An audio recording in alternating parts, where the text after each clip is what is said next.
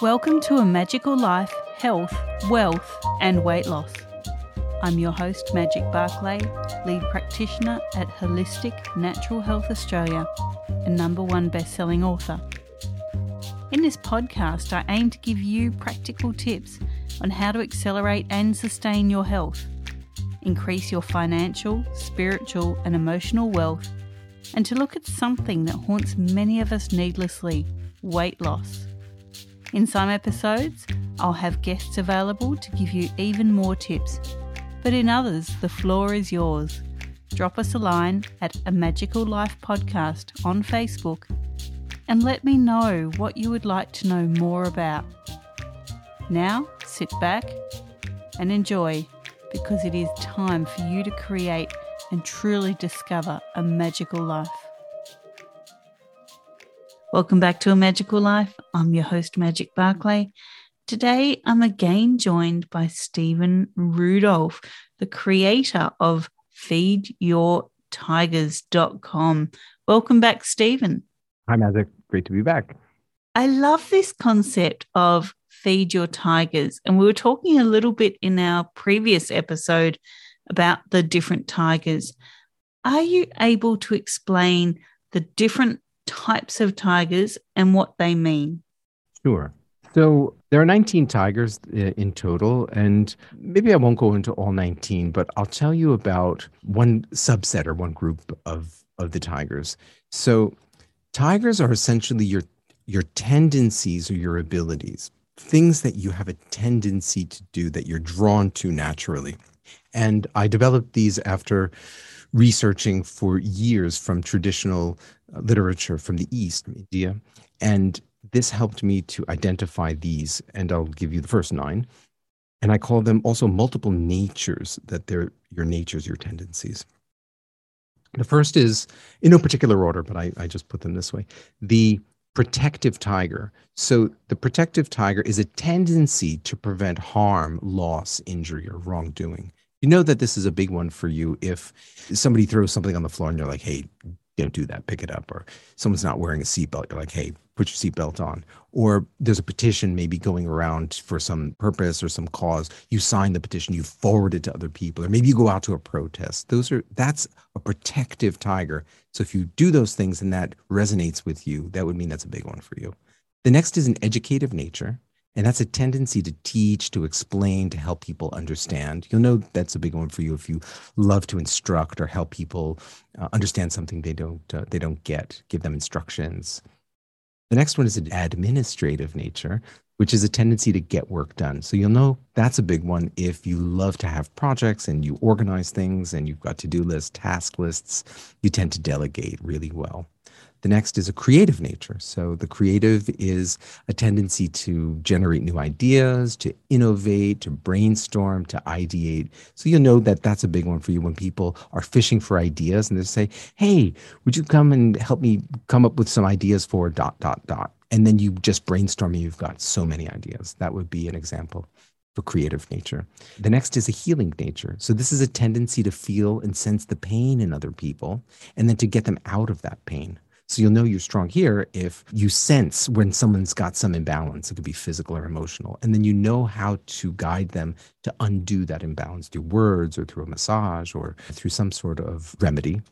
Uh, the next, is, and I won't go into the details, but I'll just mention the others. The others are an entertaining nature. So it's a tendency to attract attention and to amuse through stories or through jokes, through language, etc. The next is a providing nature. So a tendency to give, serve, help, take care of others. An entrepreneurial tiger, which is one that creates value and where you might be strong at creating projects or companies or products. And the last that I've identified is an adventurous nature. So, this is a tendency to take risk or to do things that other people might consider dangerous. Might be driving your vehicle quickly or going on a vacation and not even knowing where you're going to stay when you get there. You'll figure it out when you land, that sort of thing. Or you invest in cryptocurrencies. Those would be examples of a big adventurous tiger. I love that. And I think as you were saying that, I could tick off quite a few of those. Which for you, which are they? I'm just curious, like which ones? Oh, a mix of things. I don't see myself in each mm-hmm. tiger completely but definitely a, mix. And I think everyone mm-hmm. must be a mix. Is that correct? Oh, absolutely. Everybody has all of these. It's just that some are bigger than others. Some might have like one that's dominant and others are medium or smaller. Some will have like almost all of them that are big tigers and the challenge they have is they have to feed all of them all the time so they need to be in in a very engaged kind of state. And then yeah, there are mixes. Some usually the you'll have like a couple that are big, uh, a few that are in the middle, and then a few that are smaller. That's more of a normal. Like if you look at the graph, there's a there's actually a normal curve that I've noticed. Um, that uh, if, if I've, I've done this with about 150,000 people, and so we we see a mix like that. Some people have just one. Some are all the same, that like they're even, and others have this mix. So that takes me to my next question. How do you know which tiger to feed and when? Mm. So it's something I have a nice um, organizing concept. I guess you would call it some a, a tool, organizing tool, which I call the menu of life. And so, if you think about it, when you go to a restaurant, generally speaking, you would go to a restaurant and you would have a, if it's a dining experience. You would have an appetizer, you'd have a main course, and you would have some kind of dessert. And you would think about nutrition, let's just say, the nutrition that you get from eating, most of it would come from a main course. And an appetizer might be some nutrition, right? There's probably some fun in there also, some buffalo wings or whatever it might be. And then the dessert, you wouldn't expect to get much nutrition at all. That's just like pure pleasure. If you think about work, in the same way. So a full time job would be like a main course. And here I'd be talking about not nutrition, but your remuneration. So you would get most of your money from your main job that you do.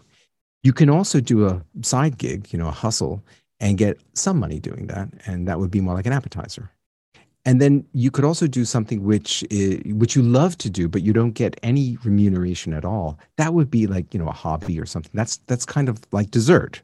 So you're not getting any money, you're not getting any nutrition from that from your tigers. And so the point here is that all tigers need to eat. And they don't care whether you're getting remunerated for that or not. Like if I'm playing music and I'm just getting jazzed from playing something and creating something, I'm not thinking how I'm going to make money from this. I'm in the moment and I'm enjoying it while I'm doing it. For me, it's a hobby and I just love to to create it. But I feel good nonetheless. And so, in the same way, your question is like, how do you know which one to feed and when? So, it's something like this the more of your big tigers that you can line up with your main work that you do, well, you're in a much better place to feed them more, feed them for longer periods of time, and get remunerated for them. So, that's an ideal way to do it. But the fact is that most people will never be able to feed all of their tigers sufficiently just from that. So that's where you could look to see where some of your tigers are not being fed. The next place that I suggest is can you do a side gig? Can you do a hustle with some of those tigers that are being underfed? So somebody might have a really big educative tiger and also a healing tiger, but they're not able to do any kind of teaching to help people heal in their main work. And so, yeah, doing a podcast or teaching a yoga class or uh, doing Reiki or something like that might be a great side hustle. You can earn a little bit of money and it's feeding your tigers so you feel good. And any tigers that are left over, well, those get relegated to dessert. Those go for hobbies and leisure activities. So you could always do stuff for fun like that. I have one friend who does numerology and astrology. And so for him, he does not do that at all even as a, a side gig, he feels that it's like an act of love. And when he does somebody's charts, he'll never charge for it. So that's how he feeds that tiger. And that's a big one for him. And he absolutely enjoys doing that. And so that's where he feeds it. So the menu of life. Some great information there. Now, Steven, what do you think the listeners need to hear that we haven't covered so far? I think the important thing for me to share because I see this with so many people, is that you're okay. You have already everything that you need. There's this belief I've seen that's perpetuated in society that you are not enough. And in order to be happy, you need X. and X could be something material that whether it's like you need these clothes or this car or these sneakers or you know something external to you that once you get this then you'll be happy and that's never true. You can't consume your way from the, the consumer perspective. You can't consume your way to happiness. Number 1. Or even if it's in terms of the work that you do, it's like, okay, if you want to be happy, then you need to have these qualities and you need to take this course and you need to, and that's also not true. You've got what you need right now. You are fine just the way you are. You were made perfect. And the joy and the contentment in life comes from realizing what your uniqueness is and then engaging that and being connected to that in the everyday. It's all right there. So it's more of subtractive, removing the conditioning, removing the belief that I'm not enough, and coming to that understanding that I'm okay. I've got everything I need and how am I going to use these wonderful, incredible tigers or talents in my day to day life and just play with them and enjoy them? That to me is the greatest understanding. After 21 years in India, that was the thing that I came away with. And that's why I'm focusing 100% of my energy on this. I think if I can bring something to others in my life, this will be the one thing that I will love to, I, I would love to bring. And I'm so glad you could bring it to our listeners in this episode. Thank you so much for joining us, Steven. Thanks, Magic, for having me. People can find you at www.feedyourtigers.com. Listeners, this was your episode 199 in episode 200. Yay, 200! Sorry, oh. had to do it. Oh. We have Andrea Lukac talking about overcoming overwhelm. For now, listeners, thank you so much for your time. Thank you for joining us and go forth and create your magical life. Thanks for listening today. Please subscribe to hear future episodes, leave a review, and share this podcast. You can follow us on Facebook at A Magical Life Podcast or at Wholistic Natural Health Australia. That's holistic with a W. You can find us on Instagram at Wholistic Natural Health or at www.wholisticnaturalhealth.com.au. That's where you'll access all sorts of articles, freebies, and more.